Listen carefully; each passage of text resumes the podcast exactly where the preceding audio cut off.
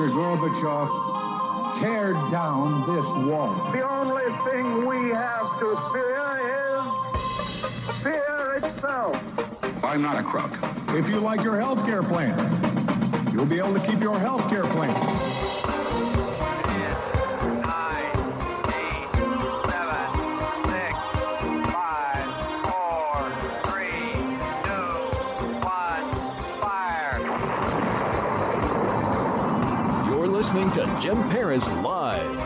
Source for the latest news on money, politics, prophecy, and preparedness. And now your host, the editor in chief of ChristianMoney.com and the author of more than 30 books, Jim Paris. All right, everybody, welcome to our guest segment. I'm so excited to have him with us tonight. Uh, so many books. Uh, you can go on Amazon and type in Dylan Howard. Now, if you don't know how to spell it, that's D Y L A N Howard. And so many great books there. He's got a book on uh, Princess Diana. There's a book uh, about the Jeffrey Epstein case, which of course we did that interview uh, about six weeks ago. There's a book about Charles Manson. If you're somebody that loves true crime, you got to get this guy's books. They are fantastic. And I just finished the book today, uh, the Dylan Howard, Aaron Hernandez's Killing Fields. And Dylan Howard, welcome to the show, sir. Jim, it's good to be with you. I, I have to tell you, I, I know you were you were ill when we were supposed to have you last time, and your colleague James Robertson filled in for you on the Epstein book. Yes, that's right. And he was fantastic. I wanted to give you credit for having such a knowledgeable guy working with you. Well, you know, in these types of instances, you need people that are prepared to dig into the truth. And my co-authors on the Epstein book, Melissa Cronin and James Robertson, are two of the finest reporters that I've ever worked with. But it's important that you surround yourself with those types, uh, with these very complicated stories in order to be able to garner new information. And both Melissa and James are fantastic investigators in their own right. And it was my absolute pleasure to work with them on that particular book. And before we get into this book, you have quite a lot of things going on with the podcasts as well. I just started discovering some of these different podcasts that you're involved with. How many different podcasts are you either the voice of or involved with, you know, the, the, the you know, behind the scenes of? And how can people find out like all of the different podcasts that you uh, have been involved with? So I'm the executive producer of a number of uh, true crime related podcasts. The two that are, I guess, if you like, for want of a better phrase, on air at the moment are limited series on JFK Jr. Um, and also JonBenét Ramsey. The JonBenét Ramsey investigation is particularly important to me because I teamed with her father and her brother in exploring some of the suspects that were found on the uh, Colorado Boulder PD's database that were never thoroughly looked at. And with John and John Jr.'s uh, cooperation, we have been investigating and seeking the DNA of these suspects to either rule them in or out in the potential murder of JonBenét Ramsey some 22 years later. Uh, we also had a Diana podcast in the last year, Marilyn Monroe, uh, and one of my favorites that I'd narrated was a case that is very close to my heart and one which I still long for a resolution for, and that is Natalie Wood. The podcast we put out was The Fatal Voyage, uh, The Mysterious Death of Natalie Wood, which um, well, broke new ground in the investigation. I was nominated for a Webby Award and um, really did for the first time shine light on the suspicious circumstances surrounding her death with the LA Sheriff's Department confirming that uh, that she was found with bruises in conspicuous areas that would suggest she was thrown overboard. So that was a, a fine piece of work for myself and the team of investigators that did work on that particular case. I, I loved that podcast, Fatal Voyage. That was incredible. I'm listening to the JFK Jr. one. I'm listening now to yeah. the JonBenét Ramsey one. The the one about the JonBenét Ramsey, I, I'm frustrated. There's only like one episode a week. I keep checking my my app. Like where where is it? It's got to no. It's not Monday yet. You don't get it yet. So I'm like I'm on edge today because I want the JonBenét episode. Uh, that all of these stories are stories that um, involve people that are famous, involve uh, suspicious crimes. Why do you think that we're so fascinated with with cases like this of true crime involving famous people? Well, I think there isn't an aura of uh, suspicion, or if there is no period on the end of the sentence, that it behooves someone like myself, uh, who likes to investigate these cases, not for financial gain, but because they are unresolved, unsolved mysteries that I use myself and my team of resources and individuals that I consider to be some of the finest investigators in the world. And if I don't have a particular investigator, I will go and recruit them um, that we try and shine a light on a dark place. And these are definitely the best kind of stories. You know, you, I, when I met with John Ramsey in his hometown in Utah, it broke my heart. Here is someone who has been uh, torn apart by the death of his daughter and the subsequent media coverage. And to sit down face to face with him get to know him, really put a human side on a story that a lot of people have covered and don't get that aspect of it. And if the investigation into John JonBenét Ramsey, if the podcast can do one thing, and that might well be keep the prospect of one suspect alive, um, and make the Boulder PD look into a suspect more thoroughly, then we've done our job. Yeah, I, I found it shocking that they uh, even to this day don't seem cooperative. It's almost like, okay, you guys have bungled this case every way you could possibly imagine. Now at least open everything up for someone else to be able to have access to uh, DNA. Tell us what you've done. It's it's almost like their position is, hey, we're going to hold on to this case, even though we have messed this up. We're holding on to it. We don't want anybody else to look into it. And and what's interesting is a lot of the players that were involved in that case are still around because you would think after all these years yeah. they would be gone but but no they're they're still around there having a you know authority to to prevent other people from looking into the case. And they're not looking into the case Jim. That's the saddest part about it. It is you know for want of a better phrase a cold case even though even though they say it is an active investigation the worst thing about the JonBenét case was that the Boulder PD had never dealt with that type of murder before. I don't even think they investigated a homicide prior to JonBenét Ramsey. And it was botched from the very first circumstance. The investigation was riddled with errors and it would behoove the Boulder PD to turn this over to a law enforcement agency that, that is prepared to give it the time and resources that are required. Because as John Ramsey said to me, this is not about him. He goes to bed every day and wakes up every day knowing that his daughter likely died because of his financial circumstances and that he was one of the wealthiest people in Boulder, Colorado. But this is about his son, John Jr., and his kids that are always forever going to have the JonBenét Association attached to them and a case unresolved is a case that needs investigation. And that's why myself and others have turned their attention to it. Now, I don't think for one reason uh, or for one moment that I'm going to crack a case that the cops didn't crack.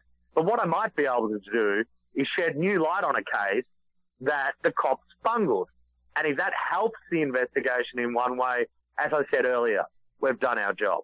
And you got to think too that as much as time passes on, maybe someone will come forward that knows something um, that can at least just clear this up. Uh, it could even be that the person that did Absolutely. this, maybe the person that did this is now deceased and someone knows. And this can just give some closure to this if, if the family we're could at actively least out know. in the field. We're actively out in the field getting DNA to test these suspects to either rule them in or out. We set up uh, a tip line, tips at justice for johnbonet.com, and we have been inundated with a lot of theories and some substantial tips that we're going to run down. And I don't think that the end of the podcast is the end of our investigation into JonBenét Ramsey. Very good. Well, we'll continue to follow that. And uh, I want to move now into this uh, book about Aaron Hernandez. The book is called Aaron Hernandez's Killing Fields. Were you involved at all with the Netflix documentary? I watched that over the weekend in addition to reading your book. And uh, I thought may- maybe you might have been involved in that too, because I saw so many sort of parallel uh, thought lines of thought. So no, I wasn't. It was through happenstance that there were three documentaries that were released at the same time. There was the investigation discovery uh, documentary called Aaron Hernandez, an ID murder mystery.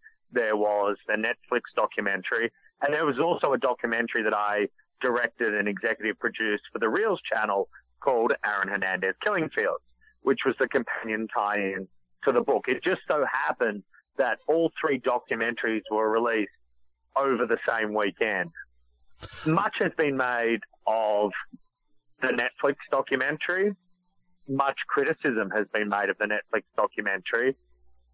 I, I don't necessarily subscribe to the criticism. I think that the Netflix documentary shed some much needed light on Aaron's troubles, his trials and tribulations, but it overlooked some very serious issues, as did the ID uh, um, uh, documentary. The Reelz presentation uh, was one that followed the book very closely, and that is that it looked at a particular case in Boston that we believe, through evidence, that Aaron Hernandez was responsible for a fourth unknown murder. In addition, we were the only ones to speak to the man who knew him the closest in the final moments of his life, Kyle Kennedy, an inmate uh, at Souza Baranowski Correctional Facility just outside of Boston, Massachusetts, an individual whom claims to have had a romantic relationship with Aaron Hernandez in his final hours and who told me in a series of interviews over the course of two years in various prisons that Aaron admitted to him that he was responsible for the death of the two men in Boston, that he killed Odin Lloyd and was, and was responsible for a fourth unknown murder. Inevitably, when you interview someone in jail and they tell you that someone's responsible for a murder that you never knew about, it sets you on a path to try and discover that.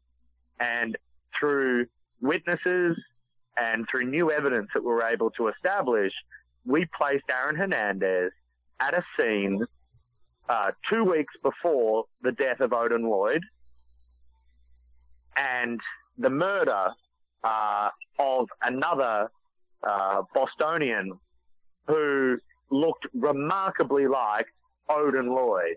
And we believe that Aaron executed this individual in a case of mistaken identity. Hmm. This is a case that the Boston PD have never, ever been able to solve.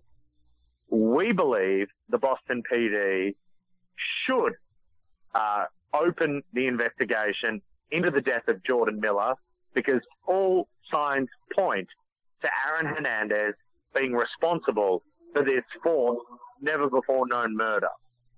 And uh, in the book, towards the end, and and I'll uh, I want to tell people right up front, we're just going to scratch the surface tonight. This book is fantastic. I couldn't give it a higher recommendation. It is incredibly detailed. This is not just a, a, real shallow book. A lot of times you see these kind of books and you read them and you're like, oh, I already knew all this. You're going to read this book, folks, and you're not going to have heard any of this in in anywhere else. I mean, it is incredible. And and at the end of the book, there is uh, the suggestion, the allegation is that maybe that there were four murders, three attempted murders, and then there was there was the one bar fight also that is documented when he was yeah. a student at the University of Florida, which is where I want to start by asking you about the University of Florida. I'm two hours drive right where I'm sitting from the University of Florida. Um, that is an incredible town, all about that football team, and one of the things that really bothered me after reading the book was you have this coach, Urban Meyer, and then you have these scenes uh, in the documentary that I saw of you know teams, the team praying together, and Urban Meyer Uh, having Bible studies with the players in, in, his home. And you've got Tim Tebow with the Bible verses written on his face and all of this. And all that's great. And I'm a Christian and, and that's fine. Uh, but then you look at the reality though, like, okay, if, if this is a, being run on Christian principles, you know, what about all of these arrests of players? What about this fixer, this attorney in town that goes out in the middle of night and gets people out of trouble, gets charges dropped by the police and all of this. And then you look at the graduation rate of the players in that program, which are among the lowest uh, of any uh, of the teams at that level. And, and you start to think to yourself, what's really going on here? This this is like almost like a false image they're trying to present all of this christianity.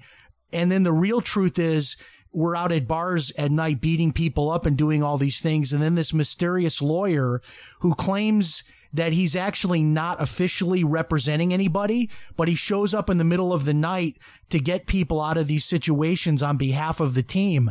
Um, it's like Ray Donovan on the HBO show. Well, first, what is going on? Yeah, first, first, first, let me say there is no doubt in my mind that the college football system and the NFL failed systematically in the Aaron Hernandez case.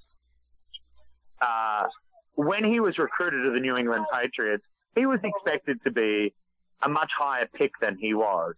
But the scouting report knew the demons that lie within Aaron Hernandez.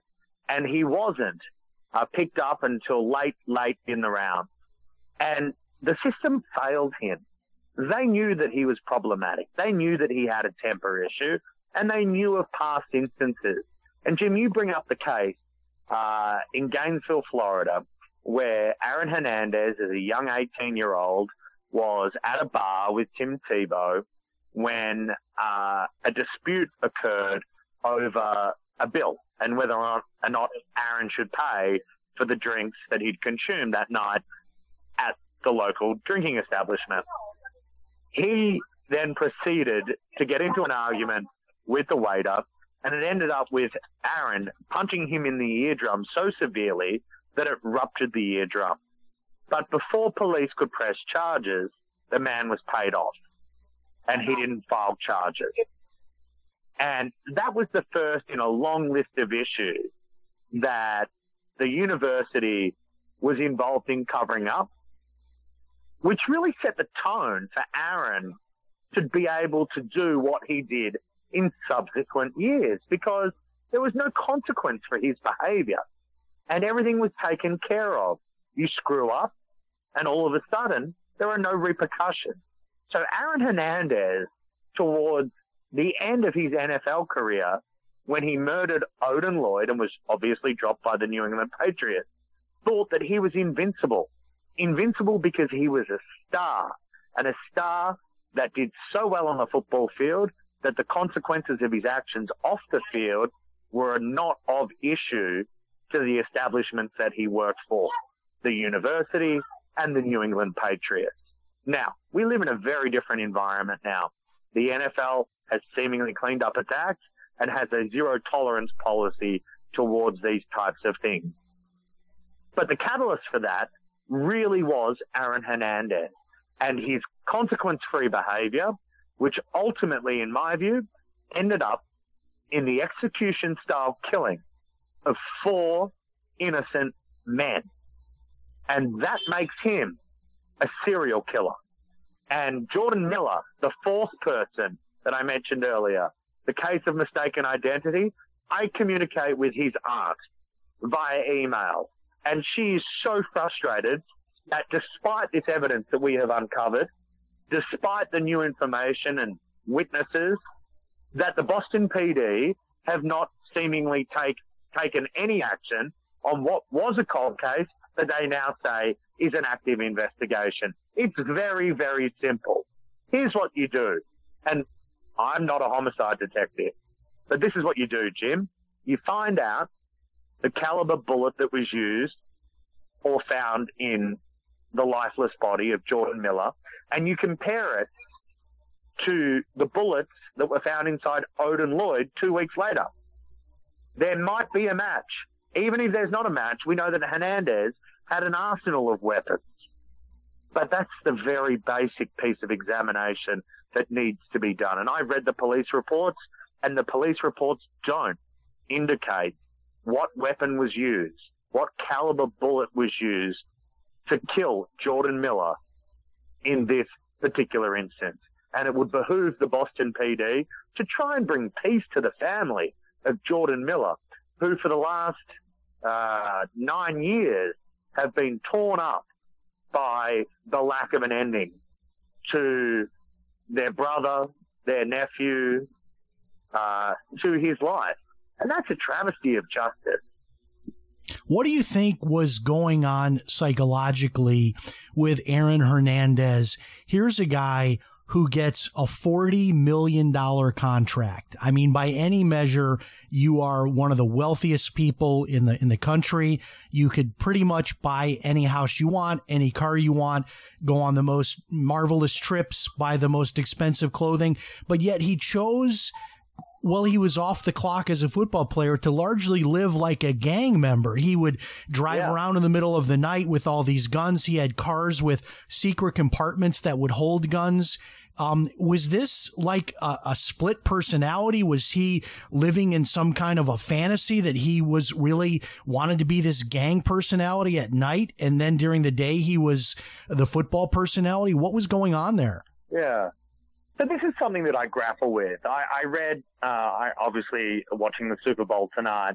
Uh, I read an article on my way to the venue that I, I am at from Vox Media in which they completely uh, eviscerate the Netflix documentary and talk about how his sexuality became a part of the storyline as it did in my documentary and my book. I think it's a key element.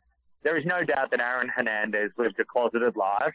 And as a result of that particular existence, he felt compelled to act out. Regardless of that, there is the issue of CTE, the degenerative brain disease that is caused from helmet to helmet contact. And we know that Aaron Hernandez, when he died, had one of the worst cases of CTE that medical professionals had ever seen. We know that he grew up in a fractured household where his dad didn't embrace Aaron's desire to want to be a male cheerleader, who forced him into football. His mother and ultimately ended up having an affair with another relative in the family and he had a very fractured growing up, a, a traumatic growing up. But that doesn't excuse one's behavior, right? This is where the system let Aaron Hernandez down. When someone is earning $40 million a year as a contract, how about we park a million away as an organization and say, we need this footballer to be mentally sound and we need to protect his life. And by doing that, we need to put him through intense psychotherapy and psychiatry in order to remedy the issues that he has in his life. Instead, because he was a star on the football field, they turned a blind eye. And Bill Belichick and the New England Patriots have a lot to answer for when it comes to Aaron Hernandez. So I don't subscribe to this sympathetic view of Aaron Hernandez. He had CTE, he had a fractured household, household, and he was a closeted homosexual. It doesn't matter.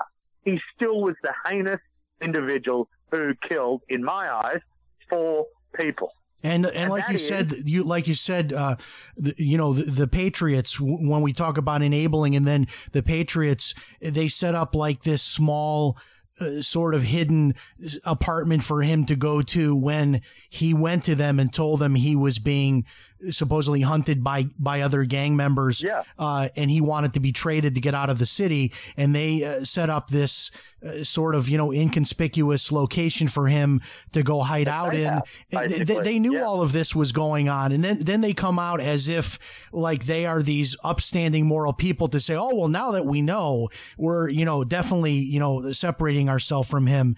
Uh, it, it's just amazing the hypocrisy. I, I, I don't disagree. I think that the NFL should be credited for uh, reversing its behavior with regards to these types of scenarios. But I still think that there are blood on a lot of people's hands. And they've got away with it just as much as Aaron got away with the murder of the two individuals in Boston and the fourth never before known murder. And that is a travesty of justice. And for those people just tuning in, our guest is Dylan Howard. The book is available on Amazon. You can go over there and grab it. It's available uh, in both. Uh, you can get it in hardcover. It's also in Kindle. And for those of you that love the audiobooks like I do, if you're an Audible member, you can grab it for a one one credit. Uh, you can go get that as, as an audiobook. Uh, by the way, uh, Mr. Howard, do you actually narrate the uh, audiobook? I don't. No, I don't. Well, for Uh, people that love your voice, that'll be a, a disappointment, but still buy it. It'll still be fun. I, you know, a lot of people I, just. I, will tell, I'll tell you one thing. I'll tell you one thing, Jim. I have received, and Michelle McPhee, another journalist that had covered, and please excuse the sirens in the background. I'm standing in the middle of a New York street no uh, worries. on 8th Avenue. No worries. It adds a little bit of Uh, context to our. It adds a little bit of uh, context to our discussion.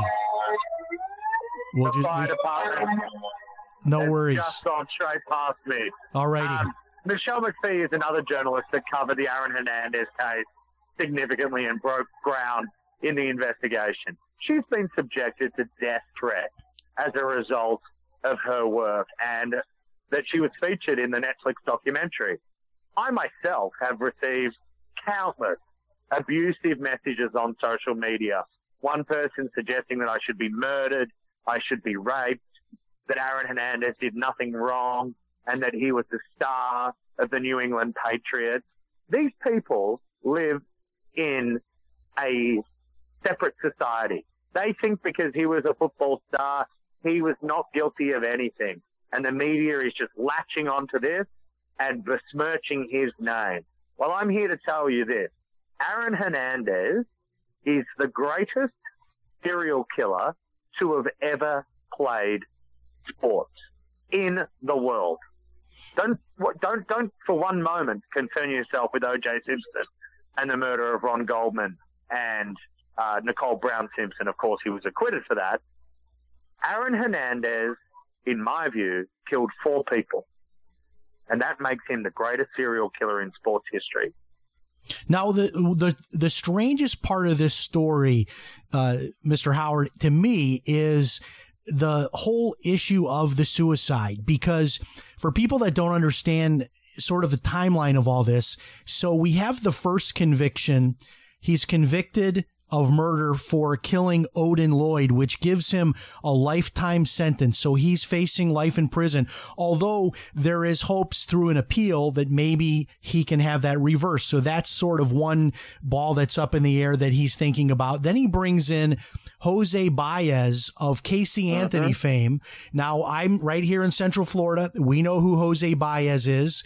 And, and if you know, if you, if you wake up one morning and you have a dead child in your trunk, it happens to be your own child and you can't explain, uh, what happened and the child then is buried a block from where you live and you still can't answer any questions, you get Jose Baez and you are not guilty. Uh, it's, it's an amazing thing, but he, he brings him in. And then on the second trial, there are two charges of murder and he's found surprisingly not guilty. Uh, despite the evidence, he's found not guilty. Um, but then he goes and commits suicide. And in the Netflix documentary, they throw out this idea of something called abatement, which is that they, they think that what he was considering was if I kill myself, well, my one case that's still percolating as a, as an appeal, that would then close that case. It would cause there to be this so-called abatement. And then all of these millions of dollars that I'm still owed would then go to my family.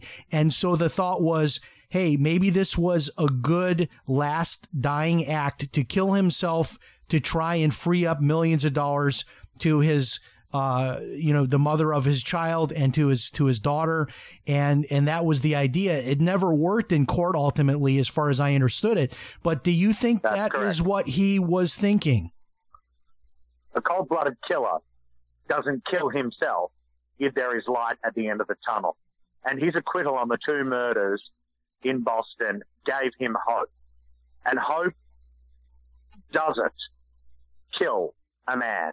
He believed that he was going to be exonerated. And that is the great unknown. And that is what will remain the great unknown about the Aaron Hernandez tragedy.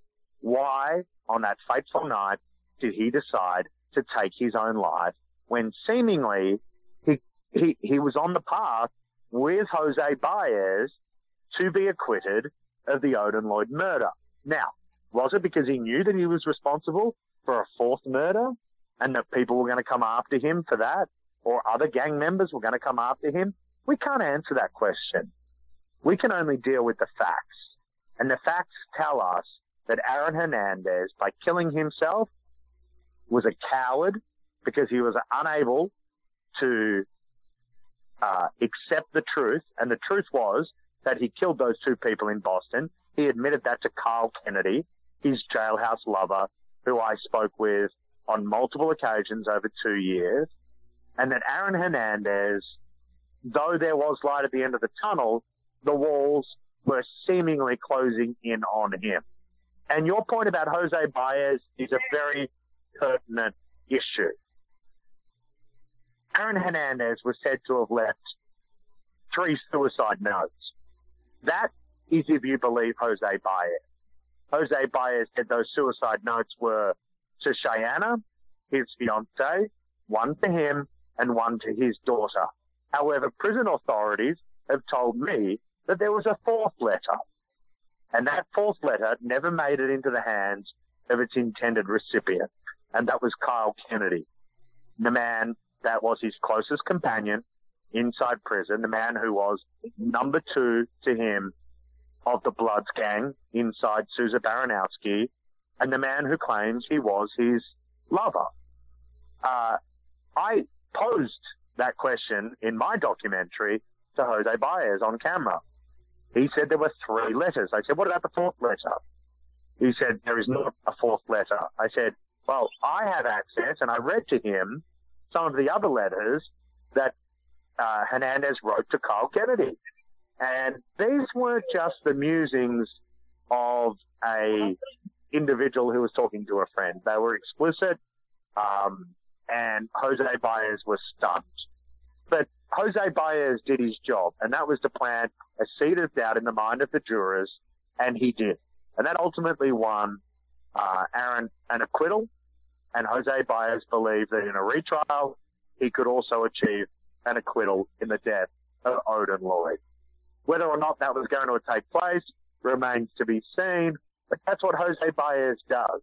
He is the Johnnie Cochran of 2020. Yeah, he's sure uh, a great lawyer as far as just creating uh, that little bit of doubt. Uh, and I'll never forget in the Casey Anthony trial when he, I don't know what it was he said, but he, he yelled, uh, something about this laughing man and he pointed at the prosecutor and that was Yeah. like a like a moment out of to kill a mockingbird i mean that was and- like and everything stopped doubt. yeah It seeded the doubt in the mind of the jurors by blaming the father for supposedly abusing Casey. That's why Casey doesn't talk to the father today. But that is, you know, I was actually talking to a lawyer on Friday with regards to the Harvey Weinstein case. There was this horrific report that came out from one of his accusers that said that uh, when he raped her, according to her, he didn't have testicles. And I said to the lawyer that I had dinner with that night, this is another, if the glove doesn't fit, you must acquit moment. Because the defense lawyers, all they need to do is, as seedy as this sounds, is show that the defendant in Weinstein has testicles and he would be acquitted, possibly, of wow. the crimes that he's charged with. Wow, that's that is crazy, but uh, that's how these these famous cases go. Uh, last question, and I do appreciate you keeping your commitment tonight, even though it was the Super Bowl. I know sometimes these things get booked weeks in advance, and then you think, "Oh darn, it's the Super Bowl! I've got to do I've got to do this interview." But I thank you so much for being here. One last question, and we've alluded to it two or three times how much do you think was the the alleged struggle with his homosexuality, trying to keep that a secret? Uh, how much do you think that played a part in this whole story? There, there seems to be this narrative that because he was closeted, that this was the cause of a lot of these issues. Uh, do, I, I, think do you believe that, part, Jim? And, and I investigate the case uh, to the point of looking at court documents and there is one particular court document that Hernandez's legal team refused to sign off on, and that was um, providing to uh, the court information about any STDs or HIV testing that he may have undergone. Hmm. And the theory from a homicide detective interviewed as part of my book and documentary is that that wasn't ticked for a particular reason. And that reason was that the information would expose his homosexuality and the potential that he was carrying a disease that would be a tremendous embarrassment to the NFL and to the New England Patriots. Now that's a theory.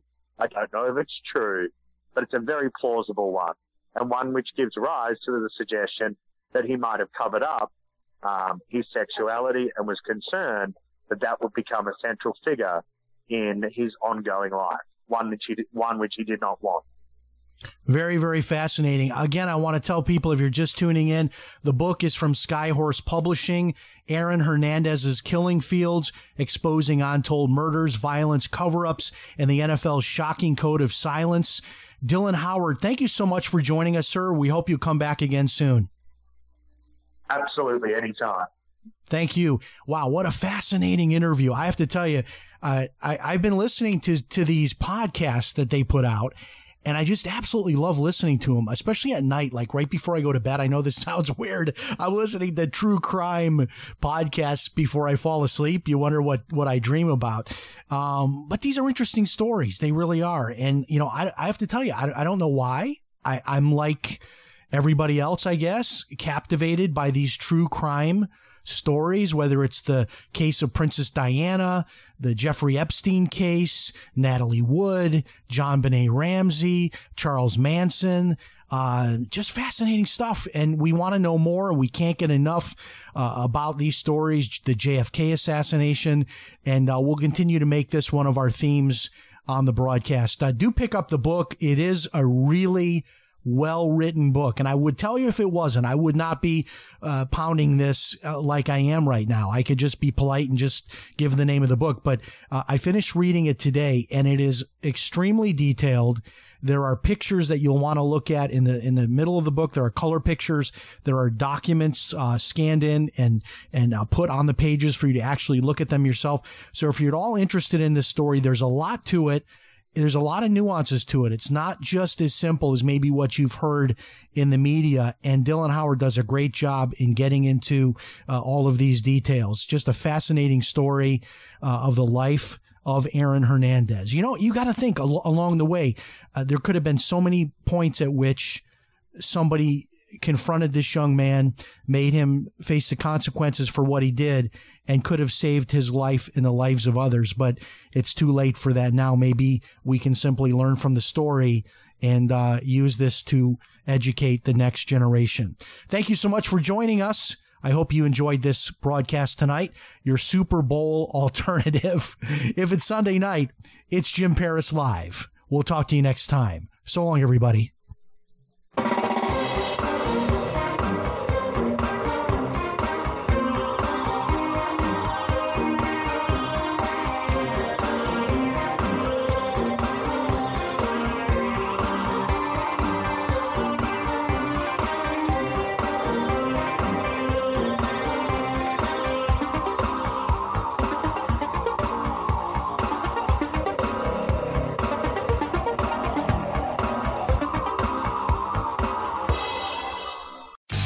Save on auto insurance for driving safe with USAA Safe Pilot, you'll feel like a big deal, even in a traffic jam.